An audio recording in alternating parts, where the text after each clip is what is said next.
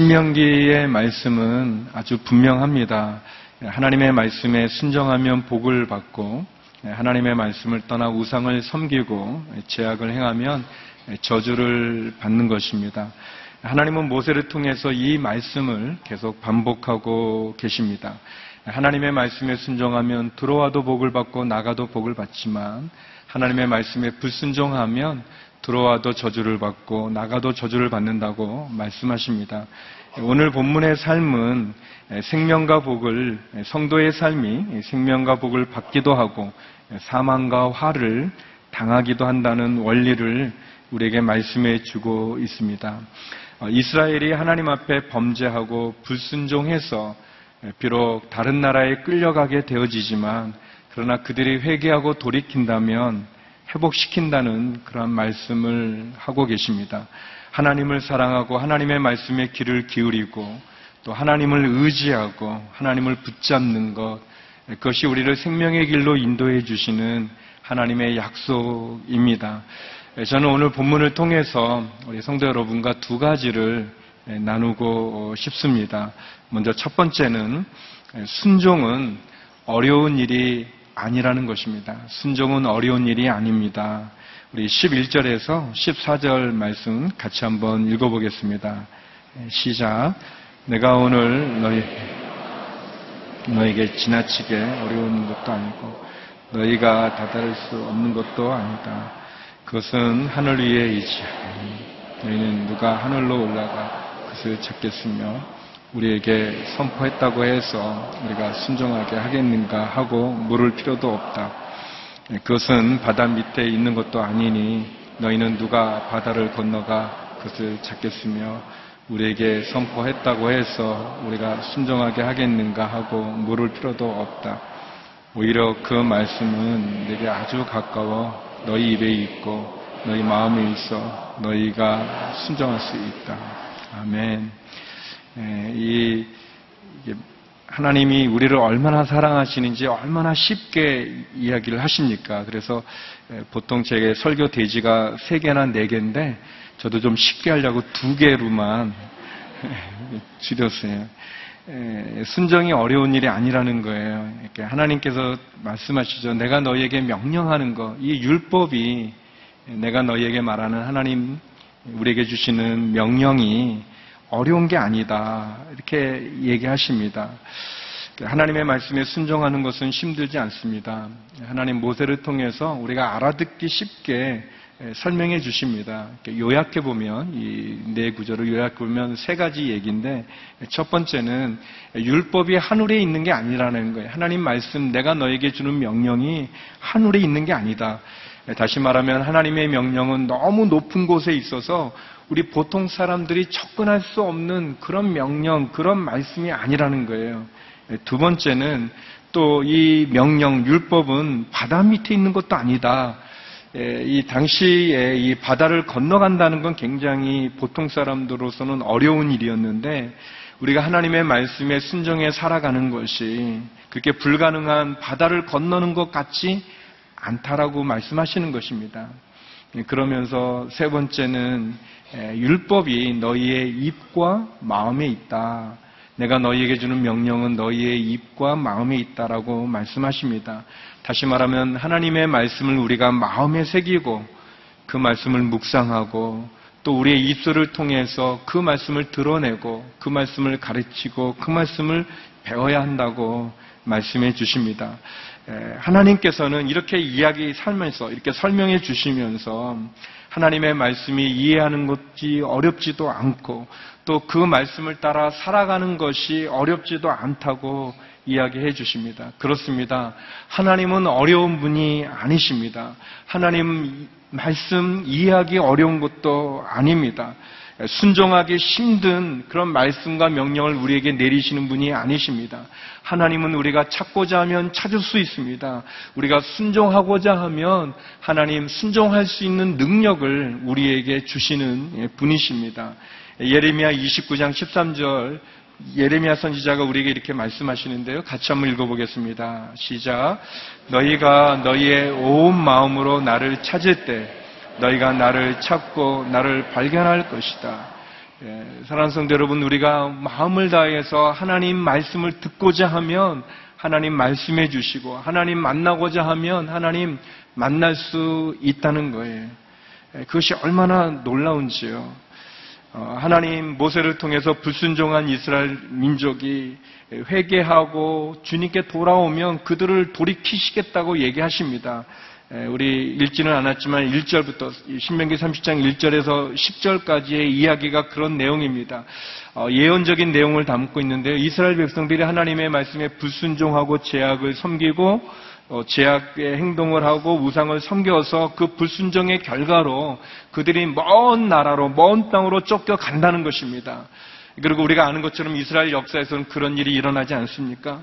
그렇지만 그들이 하나님의 말씀을 기억하고 온 마음과 영혼으로 순종하면 하나님 회복시키겠다는 그런 이 내용을 말씀하고 있습니다.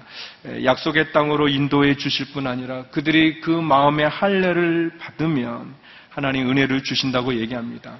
성도 여러분, 하나님은 멀리 계시는 분이 아니십니다. 하나님 우리에게서 멀지 않습니다. 하나님은 폭구처럼 우리가 지킬 수 없는 것을 주시면서 살아가라고 말하지 않습니다. 하나님 말씀 우리에게 멀지 않습니다.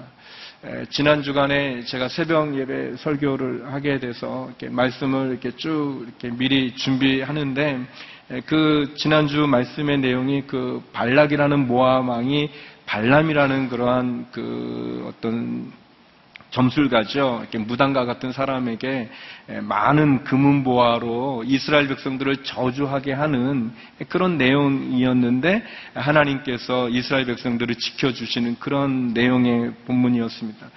그 말씀을 하면서 제 마음에 그런 생각이 들었습니다. 하나님, 하나님께서 발람이라고 하는 이 사람에게 하나님의 말씀을 주시는데 저에게 주실 것이 없습니까? 저에게도 말씀을 좀 주시죠. 이제 그런 마음으로 이렇게 기도를 했는데, 아, 이제 웬걸 그 이제 하나님이 이제 좋은 말씀을 저에게 주기보다 어, 제가 잊어버리고 있었던 저의 잘못을 생각나게 해서 회개하게, 그러니까 뭐 너가 설교하려고 하지 말고 먼저 회개부터 해라는 그런 뜻인 거죠. 이제 그래서 어, 그런데 참 놀라운 것은 그 일이 제가 잘못된 일이라는 생각을 못 했는데, 어떤 일인데, 너무 자세히 관심 갖지 마시고, 아무튼, 어, 저는 그게 잘못이라고 생각 안 했는데, 성령님께서 저에게 그게 잘못됐다는 것을 깨우쳐 주셨어요. 아주 예전의 일인데, 제가 고등학교 때 있었던 일이었는데, 지난 주간에 어, 혹시 새벽 설교 들은 분이 있는지 모르지만 은혜가 많았었습니다. 제 생각에. 여러분, 하나님 멀리 계시지 않습니다. 예, 우리가 하나님을 찾고자 하면, 하나님 가까이 하고자 하면, 그분의 말씀을 듣고자 하면, 하나님 말씀해 주신다고 얘기합니다. 하나님의 말씀이 하늘 위에 있거나 저 바다 밑에 있는 게 아니고 너희의 마음과 너희의 입술에 있다고 말씀하십니다. 성도 여러분, 하나님을 찾으십시오. 그러면 하나님을 만날 수 있습니다. 하나님의 말씀을 듣고자 사모하시면 하나님 우리에게 그 말씀을 들려주십니다. 사도 바울은 이 말씀, 이 구절, 하나님의 말씀, 하나님의 명령이 너희의 입과 마음에 있다는 이 구절을 통해서 우리에게 얼마나 놀라운 영적인 교훈을 주시는지 모릅니다. 예, 그것이 로마서에 쓴 편지에 나오는데 로마서 10장 8절에서 10절입니다. 우리 같이 한번 읽어보겠습니다. 같이 한번 읽어보죠. 시작. 그러면 그것은 무엇을 말합니까? 말씀이 내 가까이 있으니 내 입속에 있고 내 마음속에 있다라고 했으니 이것은 우리가 전파하는 믿음의 말씀입니다. 만일 당신이 입으로 예수를 주라고 고백하고 또 하나님께서 그분을 죽은 사람 가운데서 살리신 것을 마음에 믿으면 구원을 받을 것입니다. 사람이 마음으로 믿어 의에 이르고 입으로 고백해 구원에 이릅니다. 예, 사도 바울은 이 하나님의 말씀이 너희의 입과 너희의 마음에 있다는 이것을 통해서 그는 우리에게 고백하지 않습니까? 우리가 마음으로 믿어 의에 이르고 입으로 예수를 구주로 시인하여 구원에 이른다고 우리에게 말씀하고 있습니다. 성도 여러분, 순종은 어려운 일이 아닙니다. 우리가 순종하고자 하면 하나님은 길을 열어 주십니다. 하나님의 말씀은 어렵지 않습니다. 그 말씀은 우리 가까이에 계시고 그리고 그 말씀에 순종하는 것은 결코 어렵지 않다고 주께서 말씀하십니다. 우리가 순종하고자 한다면 하나님의 말씀에 따라 순종하는 것은 어렵지 않습니다. 두 번째, 두 번째 오늘 본문은 우리들에게 생명의 길을 선택하라고 말씀하십니다. 생명의 길을 선택하라. 우리 15절에서 마지막 20절까지입니다. 같이 한번 읽어보겠습니다. 시작. 보라 내가 오늘 너희 앞에 생명과 번성, 죽음과 멸망을 두어 내가 오늘 너희에게 너희 하나님 여호와를 사랑하고 그분의 길로 걸으며 그분의 명령과 규례와 율법을 지키라고 명령하고 있다. 그러면 너희가 살고 수가 많아질 것이며 너희 하나님 여호와께서 너희가 들어가 차지할 그 땅에서 너희에게 복 주실 것이다. 그러나 만약 마음을 돌려 너희가 순종하지 않고 만약 너희가 멀리 나가 다른 신들에게 절하고 경배한다면 내가 오늘 너희에게 선언한다. 너희는 반드시 멸망할 것이며 요단강을 건너 들어갈 차지할 그 땅에서 오래 살지 못할 것이다. 오늘 내가 하늘과 땅을 증인으로 삼아 너희 앞에 생명과 죽음, 복과 저주를 두니 생명을 선택해 너희와 너희 자손들이 살고 너희 하나님 여호와를 사랑하고 그분의 음성에 귀 기울이며 그분을 단단히 붙들라. 여호와는 너희 생명이시다. 그분께서 너희 조상 아브라함, 이사, 야곱에게 주시겠다고 맹세하신 그 땅에서 너희가 살 것이다. 아멘. 하나님의 성도들은 하나님의 말씀을 사모하고 말씀에 나온 그대로 순종해야 합니다. 그러면 생명의 길을 우리에게 주신다고 말씀하십니다. 우리가 생명의 길을 선택한다는 것은 우리의 삶의 방식을 바꾸는 것을 의미합니다. 우리의 삶의 기준, 우리의 삶의 가치, 우리의 삶의 방향을 바꾸는 것을 의미하죠. 성도 여러분, 여러분은 개인적으로 어떤 여러분의 인생의 삶의 기준을 갖고 있습니까? 여러분은 여러분의 삶 속에서 무엇을 가치 있게 여기고 있습니까? 여러분은 여러분의 삶이 어디를 향하여 가고 있다고 보시는지요? 우리가 생명의 길을 선택한다는 것은 우리의 삶을 바꾸는 것입니다. 우리의 삶의 가치와 기준과 방향을 바꾸는 것입니다. 우리의 기준이 이 세상의 기준이 아니라 하나님의 말씀으로 우리의 삶의 기준을 삼는 것을 말합니다. 우리의 기쁨이 이 세속의 즐거움에서 얻어지는 것이 아니라 하나님의 말씀으로 얻어지는 하늘의 즐거움을 사모하는 것입니다. 우리가 이 땅 가운데 소망을 두는 것이 아니라 저 하늘 나라를 향해서 천국을 향해 가는 순례자의 삶의 소망을 두고 살아가는 것입니다.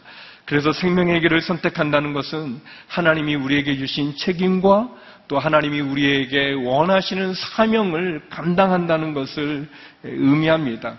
하나님 우리가 읽은 말씀에 보니까 우리가 이렇게 생명의 길을 선택할 때 하나님 우리에게 장수와 번영의 축복을 주신다고 말씀하십니다. 그렇지만 하나님의 언약을 배반하고 말씀을 떠나 우상을 섬기면 생명의 길이 아닌 죽음의 길이, 영생의 길이 아닌 심판의 길이 우리에게 있다고 얘기합니다. 신명기에서 계속 경고하는 것은 불순종과 제약의 길에는 심판과 죽음만이 있다고 얘기합니다. 우리에게는 생명의 길도 있고 죽음의 길도 있습니다. 그리고 생명과 죽음에 대조되는 이 두 길을 선택하는 것은 바로 저와 여러분의 선택입니다. 하나님께서 친히 증인이 되어 주신다고 얘기하십니다. 생명과 죽음, 복과 저주를 우리에게 두신다고 얘기합니다. 성경에는 두 가지의 선택의 길이 많이 나오죠. 우리가 잘 아는 좁은 문과 넓은 문, 좁은 길과 넓은 길, 반석 위에 집을 지은 사람과 모래 위에 집을 지은 사람, 양에 속한 사람들이 있지만 염소에 속한 사람들이 있어요. 우리가 하나님을 섬기기도 하지만 재물을 섬기기도 한다고 얘기합니다. 예수님은 우리에게 이 두 가지의 대조적인 생명과 이 멸망에 대한 이 복과 저주에 대한 두 가지의 상반된 그 길을 소개하시면서 우리로 하여금 생명의 길을 가라고 말씀하고 있습니다. 예수님 마태복음에서 이런 말씀을 하시죠. 마태복음 7장 13절에서 14절입니다. 같이 한번 읽어보겠습니다. 시작. 좁은 문으로 들어가라. 멸망으로 인도하는 문은 크고 그 길은 넓. 그곳으로 들어가는 사람이 많다. 그러나 생명으로 인도하는 문은 좁고 그 길은 험해 그곳을 찾는 사람은 적다. 우리에게 좁은 문으로 들어가라고 얘기합니다. 세상은 좁은 문이 아니라 넓은 길, 넓은 문으로 가라고 얘기하고 그래서 많은 사람이 그리로 가지만 그러나 거기는 생명의 길이 아니라고 이야기합니다. 생명의 길은 어떤 길입니까? 20절에 보니까 그것은 하나님을 사랑하고 그분의 음성에 귀를 기울이고 하나님만을 의지하는 거라고 얘기합니다. 어려운 게 아니에요. 하나님을 사랑하고 그리고 하나님의 음성에 귀를 기울이고 청종하는 거죠. 하나님을 의지하는 거, 하나님을 붙잡는 거, 그것이 생명의 길이라고 이야기합니다. 성도 여러분, 저는 저와 여러분이 하나님을 사랑하기를 원합니다. 그리고 그 하나님을 말씀에 경청하기를 원합니다. 그리고 그 하나님을 의지하고 그 하나님을 붙잡고 그 하나님과 동행하기를 원합니다. 생명의 길이 하나님을 사랑하고 하나님의 말씀에 순종하고 하나님만을 의지하는 거라고 얘기합니다. 특별히 본문에 보면 이 다섯 번이나 나오는 단어가 있는데 그게 오늘이라는 단어입니다. 오늘 하나님께서 오늘이라는 단어를 많이 사용하셨습니다. 우리가 생명의 길을 선택하는 것은 내일로 미루는 것이 아니라 오늘, 오늘, 다시 말하면 지금, 그리고 이 자리에서 우리의 마음을 결단하고 생명과 복을 선택하라고 말씀하고 계시는 것입니다. 두란노에서 나온 책 가운데 맥수르케도의 예수가 선택한 십자가라는 그러한 자그마한 책이 있습니다. 여러 이야기가 나오는데 그 중에 한 이야기입니다. 무대의 거장이었던 에디언 토마스는 짝달만한 키에 쩌렁쩌렁한 목소리로 1800년대 후반 단연 돋보였던 존재였습니다. 그는 15살에 리처드 3세로 데뷔해서 단실의 세익스피어의 시국에 최고의 배우로 자리를 굳혔습니다. 그는 뉴욕에서 100일 연속 햄릿을 공연하기도 했고 런던에서는 까다롭기로 유명했던 영국의 비평가들로부터 인정을 받기도 했습니다. 무대에서의 비극에 가난한 에드윈 토마스는 선택받은 존재였습니다. 에드윈에게는 존과 주니어스라는 형제가 동생들이 있었습니다. 에드윈만큼 거장은 아니었지만 그들 역시 배우였습니다. 1863년 세 형제는 재능을 한데 모아 줄리어스 시저를 공연했습니다. 그때 에드윈의 형제 존이 브루투스 역을 맡았다는 사실은 그로부터 2년 후 세 형제를 기다리고 있던 비극의 불길한 존재와도 같았습니다. 줄리어스 시저에서 어, 브루스트 암살범의 역을 맡은 존은 포드의 극장에서도 암살범의 역을 맡았습니다. 1865년 4월 그 청명한 밤 존은 워싱턴 극장의 관람석 뒤쪽 칸막이 처진 곳으로 숨어 들어가 에브레, 에이브러함 링컨의 머리에 총을 쏘았습니다. 그렇습니다. 이 세 형제의 성은 부스였습니다. 에드윈 토마스 부스와 존 윌크스 부스. 그날 밤 이후 에드윈의 삶은 달라졌습니다. 그는 그의 형제의 범행이 부끄러워 무대를 떠났습니다. 만약 뉴저지주 한 기차역에서 일어난 운명의 장난이 아니었다면 그는 영영 무대로 복귀하지 않았을 것입니다. 에드윈은 기차를 기다리고 있었습니다. 그때 옷을 잘 차려입은 한 젊은이가 무리에 떠밀려 발을 헛딛는 바람에 승강장과 움직이는 기차 사이로 떨어졌습니다. 에드윈은 즉각 선로에 한 발을 내려놓고 그 사람을 붙잡아 끌어 살려냈습니다. 그 젊은이가 안도의 한숨을 내쉬자마자 그는 곧 유명했던 에드윈 부스를 알아보았습니다. 그러나 에드윈은 자기가 구해준 그 젊은이를 알아보지 못했습니다. 몇 주 편지 한 통을 받고서야 비로소 사실을 알게 되었는데 그는 이 편지를 죽는 날까지 주머니에 넣고 다녔다고 합니다. 편지는 율리시스 그랜트 장군의 수석 비서였던 에덤스 부도 장군에게서 온 것으로 미국의 영웅 에이브러함 링컨의 아들 목숨을 구해준 에드윈 부스에게 감사를 전하는 편지였습니다. 두 형제 중 한 명은 대통령을 죽였고 다른 한 명은 대통령의 아들을 살리는 기가 막힌 운명이었습니다. 에드윈 부스가 끌어내 살려준 이 아들이 바로 로버트 토드 링컨이었습니다. 에드윈 부스와 존 부스, 아버지도 같고 어머니도 같고 직업도 같고 열정도 같았습니다. 그러나 한 사람은 삶을 택했고 한 사람은 죽음을 택했습니다. 성도 여러분, 성경에는 이러한 이야기가 많이 나오지 않습니까?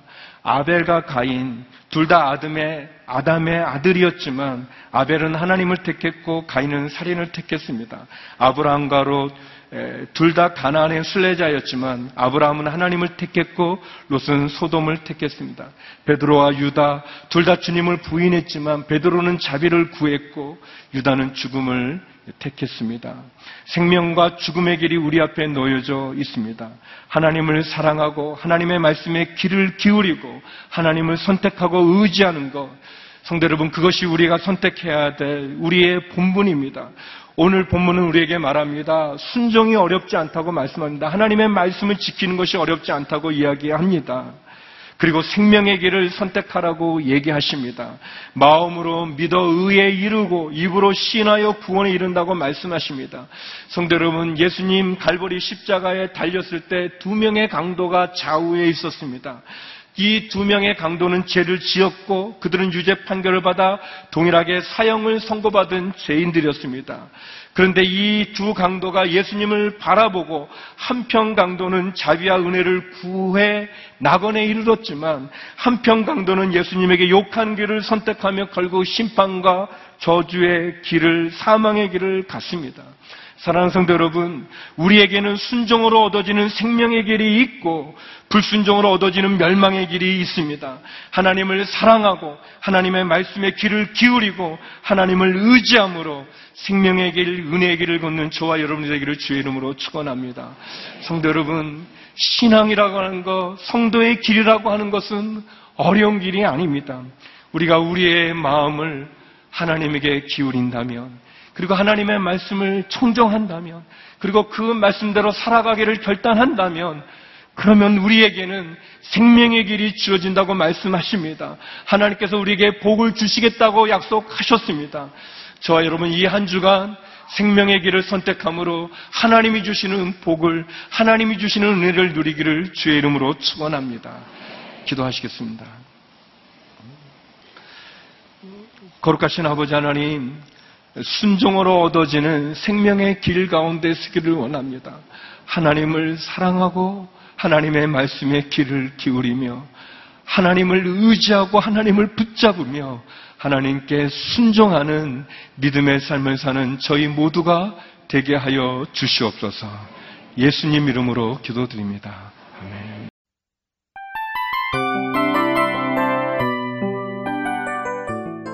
이 프로그램은 청취자 여러분의 소중한 후원으로 제작됩니다.